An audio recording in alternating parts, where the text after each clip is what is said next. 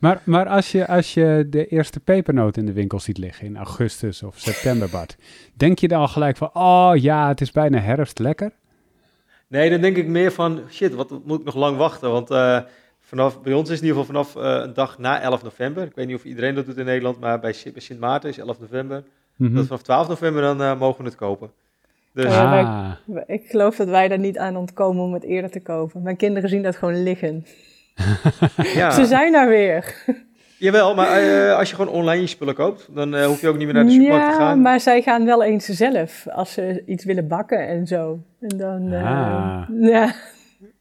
Oké, okay, dus bij jou begrijp ik dat de pepernoten al wel op tafel staan. Die zijn er al. Ja, die zijn er al. Ja. Nah. Nou, ik ben wel eens in uh, Batavia-stad geweest, in Lelystad, naar zo'n een outlet, een outlet shopping. Dan heb je volgens mij ook zo'n, pe zo'n pepernotenwinkel. Dan heb je echt alle mhm. kleuren van de regenboog. Dus dat is op zich wel een andere dimensie hoor, als je daar in het voorjaar loopt en uh, het is uh, snikheet. En dat je dan aan de pepernoten zit. Ja, dat is wel Of aan de oliebollen, als ze dat een keer ergens aan hebben. Ja, ja, ja. Nou, ik vind het ook prima hoor. Net als uh, al dat spul rond speculaas, rond Sinterklaas, speculaas, pepernoten. Het hele jaar door kan ik dat eten. Echt waar. Ja, dat kan ik gewoon. Ook. Ja. ik heb een medestander gevonden. ja, ik vind dat veel te lekker. Ja, ik vind het ook, maar ik, het is meer uit, uit principe.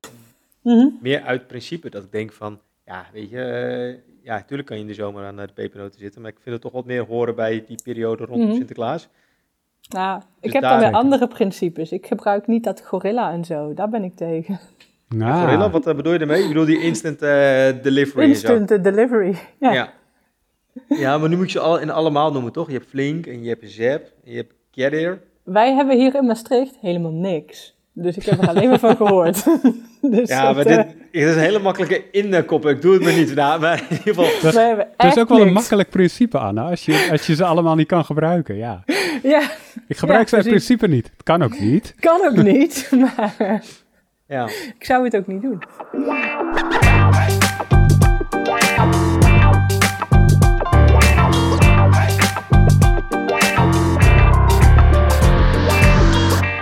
Hey, welkom bij een nieuwe aflevering van een podcast over voeding. Mijn naam is Arnoud. In deze podcastserie gaan we in op hypes en trends, kindervoeding, beleid en onderzoek, alles wat je van I'm Foodie gewend bent. En dus is Bart Mol van I'm Foodie er ook weer bij. Hoi Bart. Hey, hallo, goeiedag. En uh, deze keer hebben we te gast, en uh, je hebt er al even gehoord, Anne Roefs. Welkom Anne. Dank je. En Anne is verbonden aan de Maastricht Universiteit. Nou ja, dat, dat konden we ook al een beetje horen natuurlijk. Anne probeert te achterhalen welke processen gaande zijn in de hersenen tussen normaal en abnormaal eetgedrag.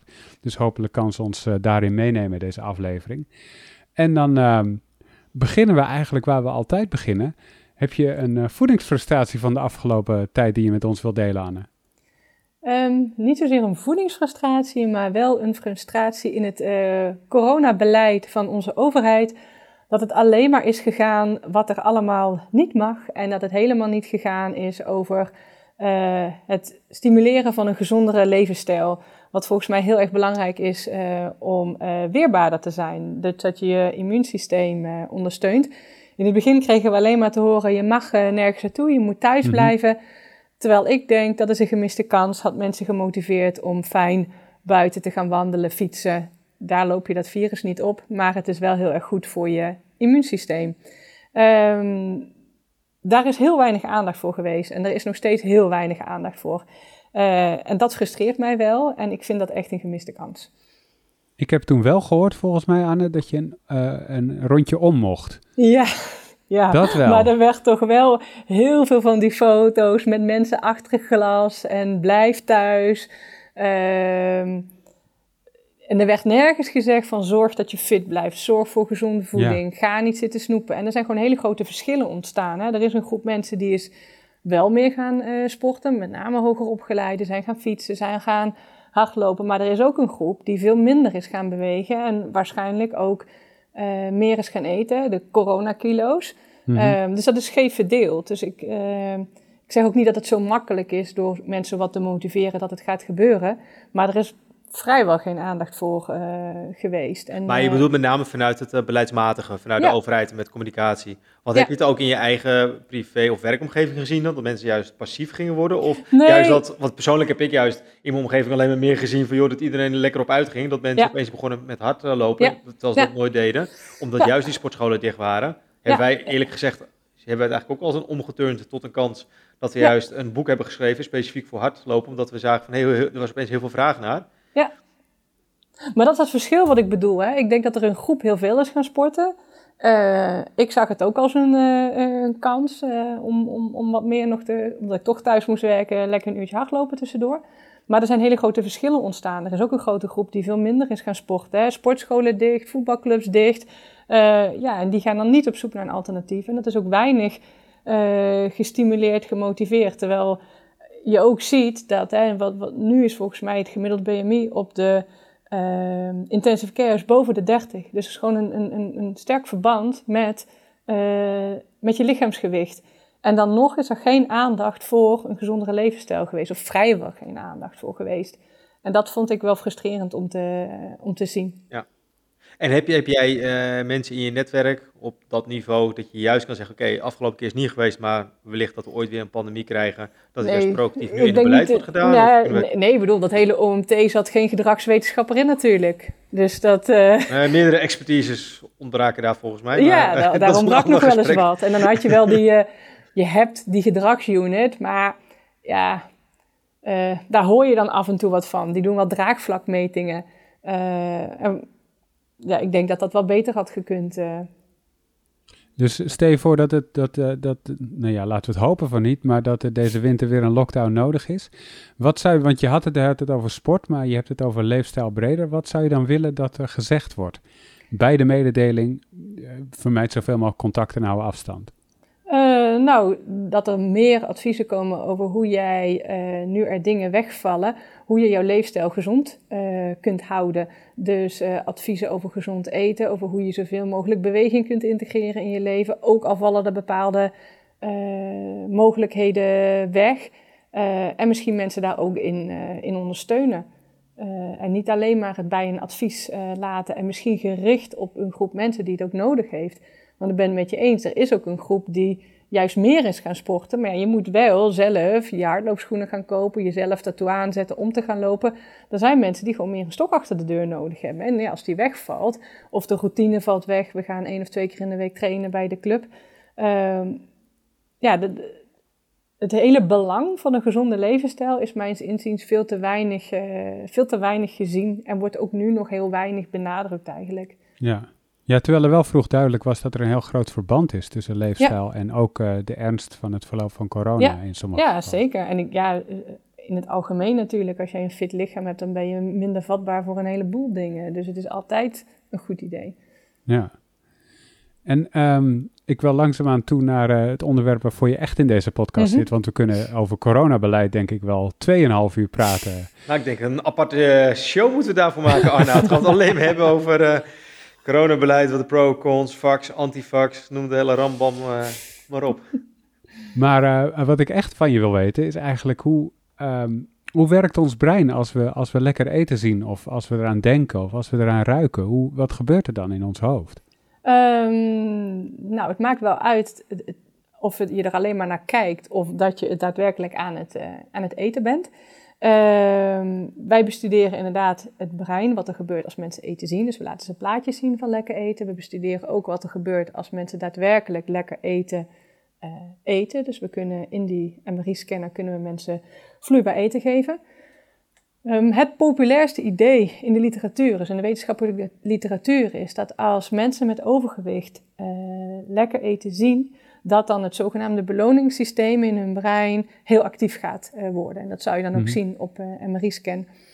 Um, die onderzoeken gaan er eigenlijk van uit dat als ik plaatjes laat zien van uh, pizza en donuts en chocola, dat mensen dan alleen maar denken aan hoe lekker dat is, hoe belonend dat is. Maar kun je je even voorstellen als je zelf in zo'n scanner ligt, in een universiteitsomgeving met allemaal mensen om je heen, je hebt dat overgewicht en je ligt in die scanner. Hoe waarschijnlijk is het dan dat je alleen maar denkt aan, oh dat is lekker? Zou je misschien ook niet denken aan, daar word ik dik van, dat heeft veel calorieën, dat is niet gezond. En als je die hersenactiviteit wil interpreteren, dan moet je heel erg goed weten, wat is iemand nou eigenlijk aan het denken?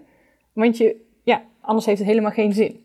Dus wat wij hebben gedaan in onze uh, onderzoeken is mensen een hele duidelijke taak geven. We lieten ze een heleboel plaatjes zien van hun persoonlijke heel erg lekkere voeding, helemaal niet lekkere voeding, hoogkalorisch, laagkalorisch. En ze kregen of de opdracht om heel erg met de smaak bezig te zijn. Dus ze moesten ze telkens evalueren. Vind ik dit eten nou lekkerder dan het plaatje wat ik net zag? Of ze moesten zeggen, heeft deze voeding meer of minder calorieën dan de vorige? Of iets neutraals. En wat wij zagen is, het maakt niet uit of je uh, overgewicht hebt of gezond gewicht, of je heel erg aan de lijn doet of juist helemaal niet. Wat uitmaakt is de manier waarop jij naar het eten kijkt. Als jij bezig bent met hoe lekker is het, dan is dat beloningssysteem heel erg actief. Dus het maakt eigenlijk uit met wat voor mindset je naar dat eten kijkt. Het is dus niet zo dat er uh, bepaalde structurele verschillen zijn tussen mensen met en zonder overgewicht.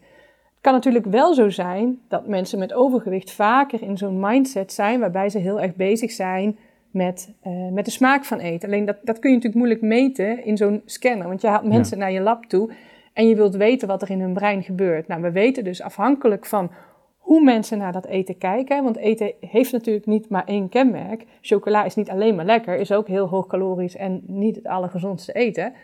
En het hangt er een beetje vanaf hoe je daarnaar kijkt. Als je een hele dag hard gewerkt hebt, dan uh, denk je misschien, ah ja, dat heb ik verdiend, dat ga ik nu eten. Maar als jij net, uh, naar, uh, net bent gaan sporten of nieuwe kleren hebt gekocht, dan denk je, nou laat maar eens even zitten. Dus het, mm -hmm. het, het, het, fluctueert volgens mij heel erg hoe je naar eten kijkt en daarmee dus ook hoe jouw brein reageert. Dus ik denk het, het, idee, de, de, de, theorie is inderdaad geweest, oh dat beloningssysteem van mensen met overgewicht is overactief, maar we hebben daar nu echt drie grote studies naar gedaan en wij vinden geen structurele verschillen tussen mensen met en zonder overgewicht. We vinden wel heel duidelijk verschil afhankelijk van hoe mensen naar dat eten kijken. Ja, maar mag ik even een voorbeeld geven? Stel je voor, ik uh, lig op de bank, mm -hmm. s'avonds, uh, ik besluit om een film te kijken of een serie dan het zijn eigenlijk twee vragen. Maar dan heb ik in eerste instantie al, al de associatie van: oké, ik vind het lekker om even chips te pakken of ijs. In plaats van dat ik denk, ik pak nu mijn fruittomaat of ik doe fruit of een snoeptomaatje of een, mm -hmm. uh, snackgroente. Maar ik bedenk het, wil nog niet zeggen dat ik het doe. Nee. Maar heb ik dan uh, heb ik een, zeg maar, een grotere ja, wil om het niet te nemen versus iemand met overgewicht die dan wel makkelijk zich laat verleiden van oké, okay, ik ga er dan toch wel voor de bijl met die chips of het ijs? Uh, ja, dat zou kunnen. Uh, het zou ook kunnen dat, dat, dat de gewoontes die jij hebt minder sterk zijn dan bij andere mensen. Stel dat jij dat heel vaak denkt, maar het toch niet doet. Dan bekrachtig je die associatie eigenlijk heel weinig. Mm -hmm. uh, en als je dat telkens wel aan toegeeft, dan, uh, dan leer je jezelf, je lichaam eigenlijk, dat daar dus een verband tussen is. Van als ik Netflix kijk, dan eet ik chocola of dan eet ik chips. Um, als je er alleen maar aan denkt, maar je laat die craving of die trek, laat je eigenlijk weer uitdoven telkens. Um, dan zul je uiteindelijk ook een minder sterke trek gaan ervaren, want je hebt het niet zo vaak bekrachtigd. Maar uh, wil, wil dat ook zeggen dat ik dan uh, mijn discipline om het niet te nemen sterker is, dat ik me laat verleiden? Of maakt het dan iemand met overgewicht dat hij dan minder gedisciplineerd is? Nou, ik zou dat niet zo op zo'n karakterkenmerk uh, willen gooien, maar uh, ik denk een, een, een, langere leerhistorie eigenlijk. Hè? Als jij van jongs af aan gewend bent dat bepaalde dingen gepaard gaan met hoogkalorisch eten, dan is dat voor jou een heel sterk verband. Uh, wat collega's van mij uh, doen, dat heet exposure behandeling. En dat doen ze eigenlijk vooral met mensen die eetbuien hebben. Dat komt veel voor bij mensen met overgewicht. En wat die mensen moeten doen in behandeling is hun allerlekkerste eten meenemen daaraan ruiken. Dus die craving, die trek, die wordt heel erg hoog. Maar ze mogen niet eten. En ze leren dus in die behandeling eigenlijk dat die trek, die drang om te eten, die verdwijnt. Ook al uh, geef je er niet aan toe. En wat je dan ziet over de duur van zo'n behandeling is dat die craving steeds minder hoog wordt. Dus dat verband tussen het zien van dat eten, of in jouw geval Netflix kijken, en het daadwerkelijke eten, die, dat verband wordt steeds minder sterk. Dus het wordt steeds minder moeilijk om de weerstand aan te, aan te bieden. Ja, en eh, hoe groot, ik weet niet of je dat kan beantwoorden, maar ehm, we hebben het in deze podcast al vaker gehad over de beschikbaarheid van zulke dingen. Dus of het op je aanrecht ligt, of in een kastje ligt, of zelfs niet in huis is. Ja. Ehm, is er, hoe groot is het verband daartussen? Eh, ja, ik, ik, dat, dat, denk, dat denk ik zeker. Als jij er gewoon voor zorgt dat je het niet in huis hebt, als jij er gewoon hè, laten we even zeggen dat je in Maastricht woont en je niet zomaar dat binnen 10 minuten bezorgd hebt, dan is, de, voorbeeld dit. dan is de drempel natuurlijk heel hoog. Uh, je, je, moet naar de supermarkt uh, fietsen. Als het na 10 uur is, dan gaat het ook niet meer. Uh, en het ligt eraan waar je woont trouwens. Ja, in Maastricht dus, hè, zei ik. na tien uur zijn weer onze supermarkten dicht. En ehm, uh, dan is die drang al over zijn hoogtepunt heen. Uh, ik bedoel, ga, probeer het maar. Als je ergens heel erg sterke trek in hebt, uiteindelijk verdwijnt het wel weer. En dat is wat mensen leren in zo'n behandeling om daarmee om te gaan.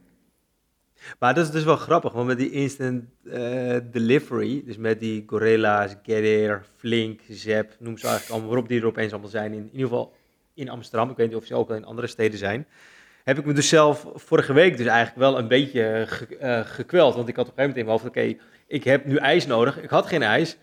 Ja, ik had eigenlijk ook geen zin om naar de supermarkt te gaan. Dus toen dacht ik, nou, dan ga ik maar zo'n uh, zo'n start-up even die app downloaden, kijken. Vervolgens hebben ze natuurlijk een belofte dat je dus binnen een minuut of tien dat je het eten hebt. Nou, heb ik die hele, hele bestelling gedaan. Het duurde nog een half uur. Maar ik zou en ik moest het ijs eten. Dus ik was er bewust van. Ik weet dat het niet gezond is, maar ik had die behoefte. Ik doe er heel veel moeite voor. Ik was serieus op de fiets al vijf keer sneller geweest. Mhm. dus dan ja, is het eigenlijk even, ja, gezondheidstechnisch is het, ja, kan je zeggen, het is geen goede ontwikkeling. Maar ja, ik vind het wel grappig, het gevecht wat ik met mezelf aanga, van ja, doe ik het wel, doe ik het niet. Terwijl ik heb een half uur of drie kwartier de tijd gehad om te zeggen, joh, ik doe het niet, want het kost me zoveel moeite. Ja maar, je had, eh, ja, maar je had in die tussentijd natuurlijk al wel heel veel geïnvesteerd. Je had de app gedownload en je had die bestelling gedaan. Op een gegeven moment ben je dan te ver heen, denk ik. Dus dat, uh, het smaakt overigens wel echt super lekker. Ik had wel nog een genoeg grotere be, uh, bevrediging van het ijsje. Anders moest ik eerst weer, ja, mijn keuken is boven, dus ik moest eerst naar boven, naar de vriezer. Nou, in ieder geval, dan was het veel sneller, had ik al de bevrediging gehad van het ijsje. Nu kon ik gewoon drie kwartier, kon ik me gaan vermaken van ik ga ijs eten, ik ga ijs eten. Ja, maar goed, het is natuurlijk ook niet, niet gezegd dat je nooit eens ijs of chocola of wat dan ook moet eten. Het is met alles gewoon niet veel. Nee. Maar wat vind je van dat soort instant delivery diensten, Anne? Ehm, nou ja, ik las er toevallig dus een stuk over uh, in de krant. Er was iemand in de cover gegaan. En uh, wat me bij is gebleven is dat die man, was het volgens mij, zei dat het hem verbaasde wat voor soort mensen het gebruikten. Hij zei van, ik had verwacht dat zijn... Uh, moeders alleen bijvoorbeeld, die erachter komen dat de rijst op is, of, nou ja, goed, in ieder geval een soort van noodsituaties. En dan zei het waren gewoon studenten bijvoorbeeld, die boven een supermarkt woonden en die dan uh, ijs en chocola bestelden. En daar snapte die niks van. Hij vond ook dat hij vaak uh, niet zo goed behandeld werd door de klanten. Dat het een, een soort van, ja, alsof hij een soort van robot was.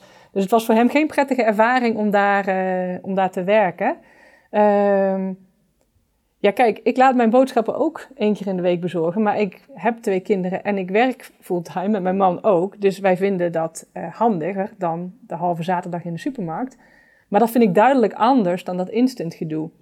Ik denk dan van, ja, weet je, meestal kun je het wel oplossen met wat je in huis hebt. Ehm, dus ja, ik zie er niet zoveel in. En... Uh, maar ja, weet je, als er behoefte aan is en het gaat allemaal op de fiets, dan heb ik er ook weer niet heel veel tegen. Maar daar had hij trouwens ook wel wat over. Hij vond het gevaarlijk. Hmm. Omdat uh, hij moest heel erg opschieten. Hij had vaak meerdere tassen aan zijn stuur. En um, ja, dat, dat vond hij nog. Ja, maar dat zijn de uitvoeringsdingen. Maar denk je dat het, uh, dat het eetbuien, impulsief eten in de hand werkt? Uh, zou dat zo zijn? Ik denk dat mensen met eetbuien, die hebben bepaalde rituelen vaak. Hè. Die plannen zo'n eetbui ook. Die gaan naar de supermarkt, die gaan precies die dingen kopen die ze nodig hebben voor een eetbui. Uh, zetten bepaalde muziek aan, doen de gordijnen dicht. Dus ik weet niet, ik weet niet of dat nou, dat nou extra in de hand zou gaan, uh, zou gaan werken. Dat, nee. Misschien wel gewoon dat impuls eten, van dat je, ik wil nu ijs. En, maar dan tegelijkertijd denk ik, ja, meestal als je nu eten wil, dat kan wel. Uh, bedoel, je kunt altijd in de stad fietsen en uh, waar dan ook naartoe gaan. Uh, ja, nu wordt het dan naar je thuis gebracht. Maar, maar het is nog wel een stapje. Maar het ligt niet in je kast. Maar nog even terug naar de associaties. Want als ik het goed begreep, zei je van dat mijn associatie bijvoorbeeld met Netflix, docu, film, whatever, kijken, associeer ik bijvoorbeeld met ontspanning, chips en ehm, ijs. Mhm.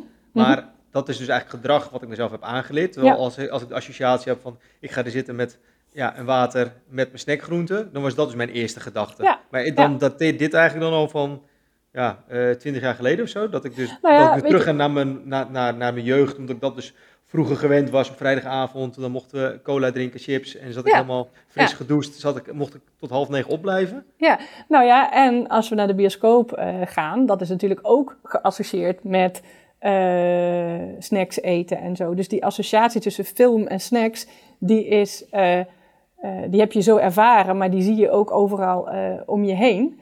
Um, er is wel een leuke studie gedaan. Hebben ze mensen die dus die gewoonte hadden, inderdaad. Van nou, een film, hoort, daar hoort popcorn bij. En mensen die die gewoonte niet hadden.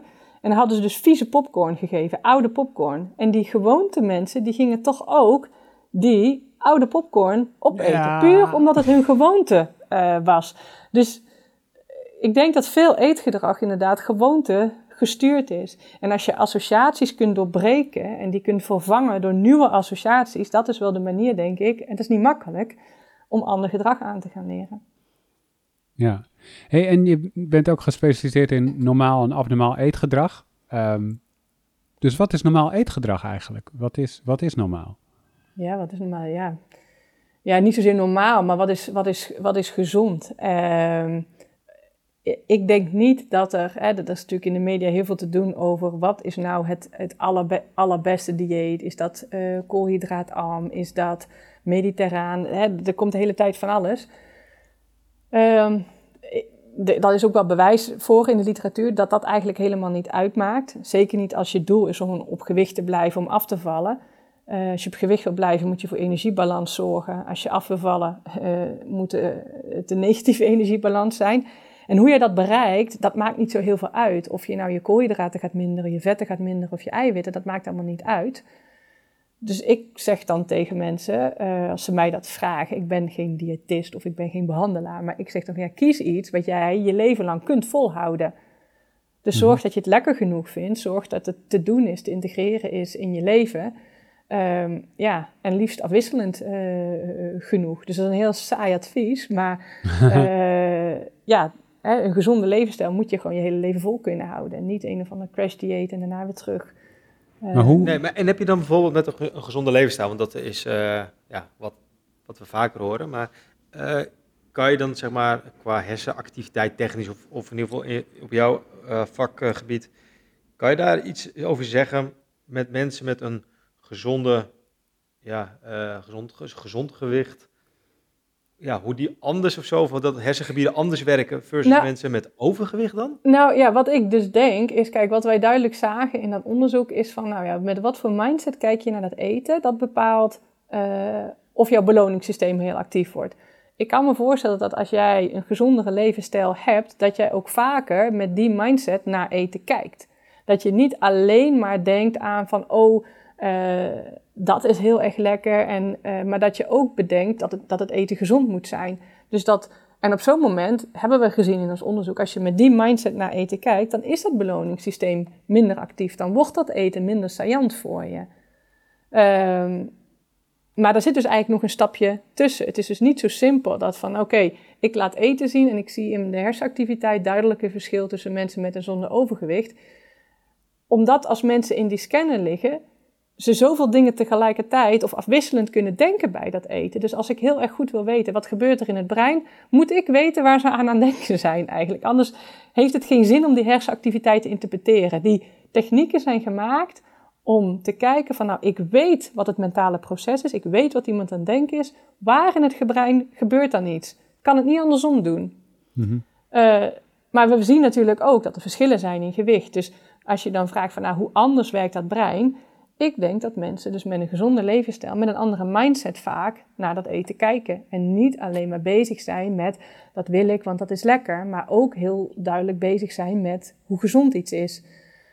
Wat we ook weten uit onderzoek is als je dat een hele tijd vol hebt gehouden, uiteindelijk wordt dat makkelijker, want het wordt gewoontegedrag. heel veel, het is natuurlijk zo van oké, iedereen kan drie maanden een dieet volhouden en daarna vallen heel veel mensen terug. Als je het lang volhoudt, als jij een jaar lang uh, als het je gelukt is om uh, eh, 10% van je gewicht uh, af te vallen, en dat hou je een jaar lang vast, daarna rapporteren mensen dat ze het makkelijker beginnen te vinden.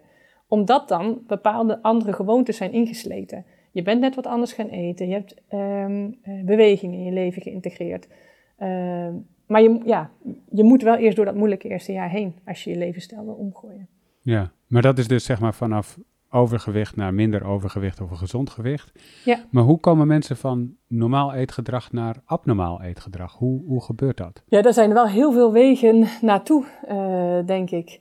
Uh, bij sommige mensen gebeurt het vanaf een bepaalde leeftijd dat ze wat passiever aan het worden zijn en elk jaar komt er een klein beetje uh, gewicht uh, bij. Mm-hmm. Bij andere mensen is het dan in hun jeugd begonnen, want die hebben een, uh, thuis geen goed voorbeeld uh, gekregen. Um, bij vrouwen soms uh, nadat ze kinderen hebben uh, gekregen, dat hun leven heel erg is veranderd, dat ze heel erg anders zijn gaan eten, het gewicht niet meer kwijtraken. Er zijn zoveel momenten waarop dat, waarop dat kan gebeuren. Dus we weten natuurlijk dat het een, een, een langdurige positieve energiebalans is. Maar wat die langdurige positieve energiebalans triggert, dat verschilt volgens mij heel erg tussen mensen. Dus ook een sterk verband met, met depressieve klachten. Hè? Dus dat, dat, dat, gaat allebei de, allebei de kanten op. Mhm. uh, dus als jij depressief bent, heb je een grotere kans om te zwaar te worden. Als je te zwaar bent, heb je een grotere kans om depressief te worden. Uh, bij sommige mensen is het toch een imbalans in hormonen. Niet, niet gemiddeld gezien, maar dat, dat zal een subgroep zijn. Uh, er zijn zoveel, uh, sommige mensen zijn genetisch belast. En dat betekent niet, als je genetisch belast bent, dat je dan ineens te zwaar bent, maar dat kan jou wel kwetsbaar maken voor onze hele verleidelijke omgeving. dus dat je misschien wat impulsiever bent, of misschien is dat eten wat aantrekkelijker, of je kunt minder weerstand bieden. Uh, dus er zijn denk ik heel veel wegen naar overgewicht toe, en die dan um, ja, vergemakkelijkt worden door die obesogene omgeving waar wij nu in leven. Ja. Maar zou je dan eigenlijk in theorie uh, met, qua hersenactiviteit kunnen voorspellen met iemand die nu een gezond gewicht heeft, dat hij zich kan ontwikkelen richting overgewicht? Dat je eigenlijk al heel preventief in theorie kan iemand al onder in de MRI kan leggen. Mm. En dat je een bepaalde toetsing hebt van, oh ja, als hij zo reageert, mm. dan kan dat wel mm. een soort van correlatie nee. zijn? Nee, ik geloof het niet. Nee? Oh. Uh, ik denk dat die techniek te, uh, te ruizig is daarvoor. Uh, ik denk niet dat je op basis van die techniek individuele uh, voorspellingen uh, kunt doen. Ook al om wat ik net zei, dat er niet hele duidelijke verschillen zijn tussen mensen met en zonder uh, overgewicht. Dus ik denk niet dat hersenactiviteit een soort van biomarker kan gaan zijn. Oké, jij gaat uh, overgewicht uh, ontwikkelen. Daar heb ik weinig vertrouwen in, eerlijk gezegd. En wat zijn de eerste signalen dat, dat, dat iemand die richting opbeweegt, dat iemand die richting opgaat? Nou ja, Hoe kan je, je dat bij jezelf niet, of bij anderen herkennen? Je bent natuurlijk niet van de ene op de andere dag uh, obese uh, geworden. Uh, ik denk dat bij heel veel mensen dat een heel geleidelijk proces is. En als je elk jaar 1 kilo bijkomt, nou ja, uiteindelijk word je dan obese als je niet, als je niet ingrijpt. Um, dus dat, dat is denk ik bij verreweg de meeste mensen aan de hand. Maar we hebben natuurlijk ook mensen die vanaf jongs af aan al te zwaar zijn. Ik zie het nu ook gewoon bij klasgenoten gebeuren van mijn eigen kinderen, die nu al te zwaar aan het worden zijn. En dan zijn ze negen of tien. Um, en dan wordt het natuurlijk heel erg moeilijk om een volwassene te worden met uh, gezond gewicht als je niet nu gaat ingrijpen. Ja, we ja. hebben trouwens de hele tijd over uh, uh, normaal, abnormaal eetgedrag en gezond gewicht, overgewicht. Zijn die relaties één op één?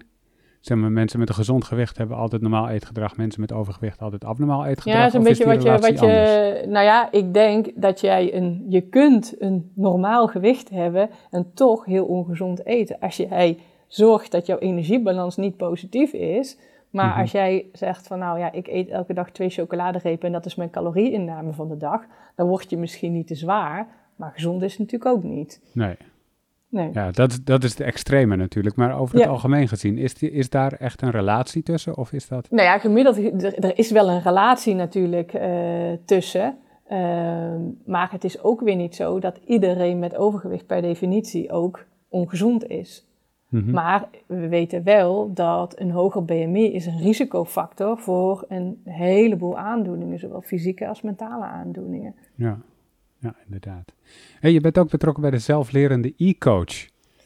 Wat Ja. is dat? Nou, dat is een, ja, dat is een project dat is, dat is, eh, dat is eh, afgerond inmiddels. Wij willen daar wel, eh, wel mee verder.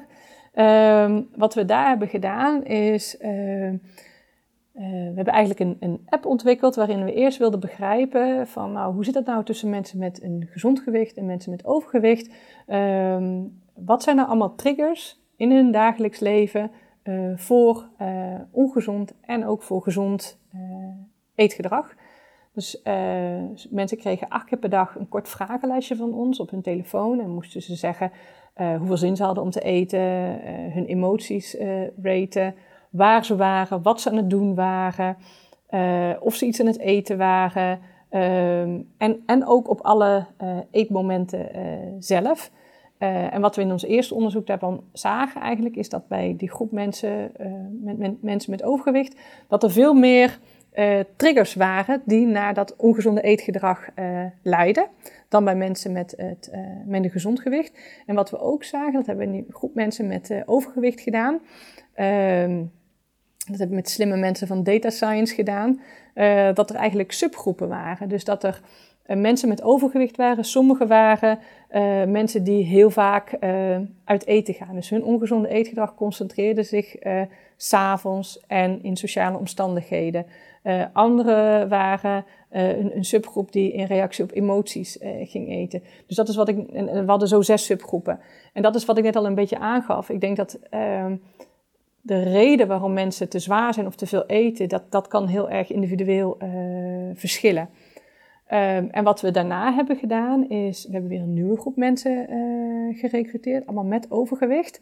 En die moesten ook weer die data gaan verzamelen en die hebben we eigenlijk gemapt op een van die subgroepen. En afhankelijk daarvan kregen ze dan uh, berichten ook op hun telefoon. Uh, op momenten dat ze het risico liepen om hoogkalorisch te gaan eten, volgens hun eigen data. Dus als uit mijn data zou blijken dat ik telkens om 8 uur s'avonds chocola ga eten, dan zou je om 7 uur al een waarschuwing krijgen. Let op, dit is een hoogrisicosituatie. En van tevoren lieten we ze dan uh, lijstjes maken met wat zijn nou afleidingstechnieken voor jou. Hè? En mm-hmm. sommigen zeggen dan van nou ja, ik ga een rondje lopen of ik bel een vriend uh, of ik ga iets anders eten. En zo probeerden we uh, dat te beïnvloeden eigenlijk. Dus dat was, het, dat was het idee daarvan. Dat was nog een vrij, ehm, een vrij kleine studie, maar ik hoop wel dat we daarmee mee verder kunnen. Vooral ook omdat ik denk dat zo'n interventie, een hele kortdurende interventie, is niet is niet genoeg. Hè, dit is, je hebt veel langer ondersteuning nodig. En je kunt niet heel lang naar of een diëtist of een psycholoog. Dat, ja, dat wordt gewoon niet vergoed. Dus als je dat op deze manier zou kunnen doen, dat zou uh, misschien een oplossing daarvoor zijn. En hoe, hoe, hoe zie jij de toekomst dan voor je van zo'n e-coach? Dat het uiteindelijk commercieel wordt opgepikt door een, of door een zorgverzekeraar of iemand die dit ja. dan gaat uh, ja, neerleggen bij hun leden? Of ja, dat is, dat is, dat is lastig. Dus, daar hebben we wel wat gesprekken over gehad. We hebben geprobeerd om een e-coach voor kinderen met uh, overgewicht uh, te ontwikkelen. dat project loopt nu nog wel, maar de stap naar een verzekeraar of een bedrijf blijkt gewoon heel erg lastig te zijn. Niemand financiert het eigenlijk, want er is geen vergoeding voor. Um, en ik denk ook, uh, als ik terugkijk op dat onderzoek, ik denk dat standalone alleen een app niet genoeg is. Maar ik zou denken aan een soort van blended care. Dus dat je eerst begint misschien met een, een, een periode van interventie, face-to-face. Daarna via die app verder ondersteund worden. Uh, de app die wij ontwikkeld hadden, die moest ook vanuit de financier, moest, mocht geen mens in betrokken zijn. Dus het was helemaal geautomatiseerd. Maar je zou natuurlijk ook eraan kunnen denken dat je wel één keer in de week een, dat er een echt mens achter die app zit, zeg maar. Of dat je uh, even facetimed. Of in ieder geval dat het een, een combinatie is van uh, geautomatiseerde begeleiding met ook persoonlijke begeleiding. Maar wel laagdrempeliger, minder duur en dat je het langer, kunt, uh, langer zou kunnen geven. En wat, wat waren dan de resultaten van dit, dit pilot, of, de, of deze pilot? Ja, dat, dat mensen zich minder stijl ontwikkelden tot nou ja, wat wij, het was een hele kortdurende interventie. En uh, de, onze controlegroep die zetten wij gewoon op een dieet. En eigenlijk is het zo dat iedereen kan wel een dieet gewoon zes weken volhouden. Dus die hele groep die viel wel allemaal af, ongeveer maar ja, 2, 3 kilo of zo. Wat we zagen in onze interventiegroep is, zij uh, scoorden... Uh, onze interventie was helemaal gebaseerd op cognitieve gedragstherapie. Dus waar, wat, heel erg gericht is op... Um, ideeën doorbreken als van oké, ik ben op een feestje, dus ik mag dat eten niet afslaan. Of eh, ik voel me zo verdrietig, dus ik heb nu recht op deze chocola. Al dat soort associaties die waren minder sterk geworden. Mensen waren ook, uh, scoorden lager op vragenlijsten over uh, emotioneel eten. Dus de neiging om te gaan eten als je emoties ervaart. Extern eten, de neiging om te gaan eten als je allerlei dingen in je omgeving ziet. En wij hadden onze controlegroep, hebben wij daarna hadden we die ook de interventie uh, aangeboden. En die hebben we er dus achteraan geplakt. Op dat moment hadden we geen controlegroep meer. Ook om ethische redenen uh, kun je mensen niet te lang in een controlegroep laten. En dan zagen we wel dat dat gewichtsverlies behouden bleef en nog een klein beetje verder uh, naar beneden ging. maar eigenlijk wil ik gewoon een grootschaligere, langdurigere studie doen. Ik heb een subsidie aangevraagd, dus hopelijk gaat dat mhm. een keer gebeuren. Ehm, en wat is jouw uh, wens dan, of de stip aan uh, de horizon? Want het is nu uh, eh, 2021. Moet dan binnen nu een tien jaar, moet daar dan uiteindelijk nou, ergens zo'n hele machine learning, e-coach nog wat nou, zijn? Dat, dat, dat weet ik niet. Waar, waar ik nu in mijn volgende project, als dat door kan gaan, op in zou willen zetten, is, dat heet personalized medicine. En meer recht doen aan het idee dat er heel veel wegen naar overgewicht kunnen leiden. En dat zou ik eerst beter willen begrijpen, want er zijn heel veel onderzoeken gedaan naar wat zijn nou verschillen tussen mensen met en zonder overgewicht.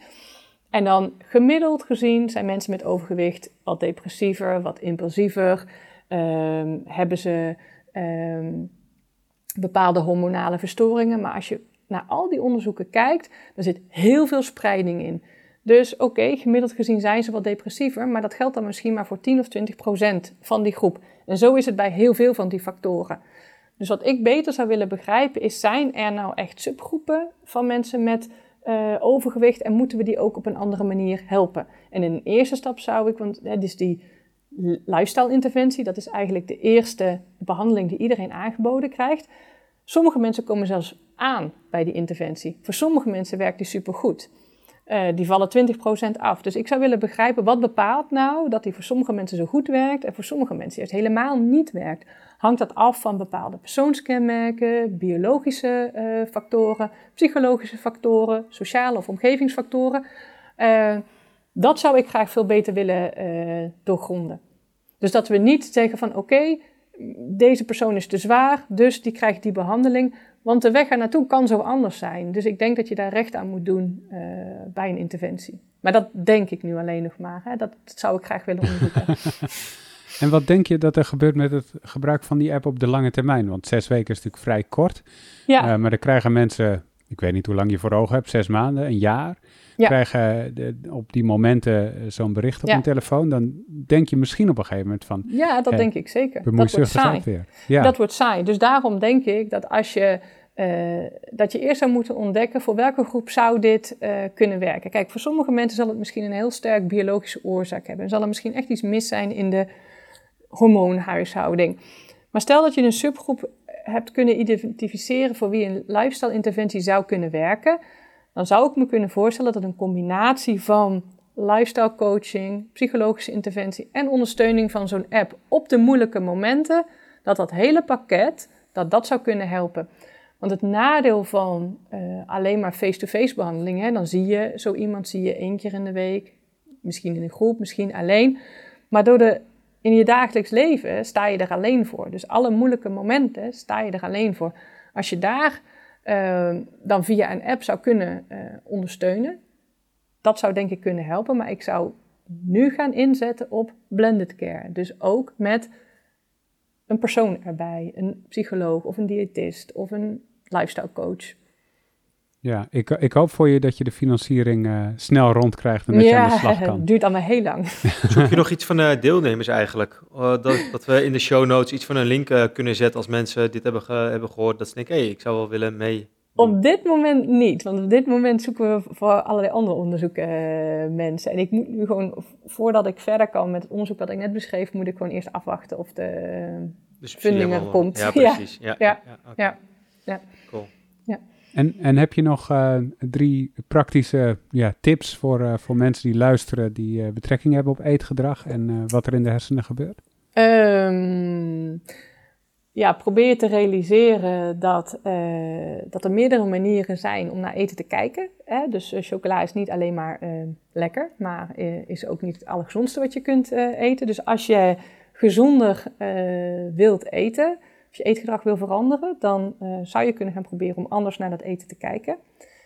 Um, ik denk toch ook echt als je je levensstijl wil veranderen, dat je dat niet met hele grote dramatische stappen moet doen, maar steeds kleine stapjes moet zetten om het eten gezonder te maken of om je bewegingspatroon gezonder te maken.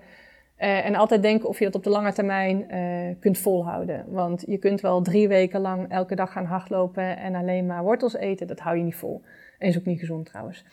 Um, en zorg dat je de rotzooi niet in huis haalt. Dat is denk ik toch nog steeds een hele makkelijke tip.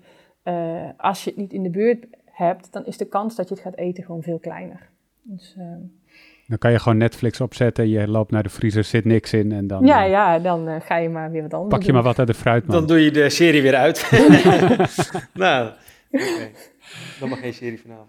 Hey, tot slot, wie, wie zou er nog meer in deze podcast uh, uh, te gast moeten hebben? Uh, ja, daar heb ik over nagedacht. En ik denk dat het leuk zou zijn als je Lisbeth van Rossum zou vragen. zij werkt in Rotterdam. Zij is gespecialiseerd in obesitas. Zij is arts, dus zij weet ook heel veel van de biologie daarvan. En ik denk dat dat heel interessant kan zijn. Oké, okay, ik, ik zie het nu live terwijl we zitten te praten, zie ik het Bart opschrijven, dus het staat genoteerd.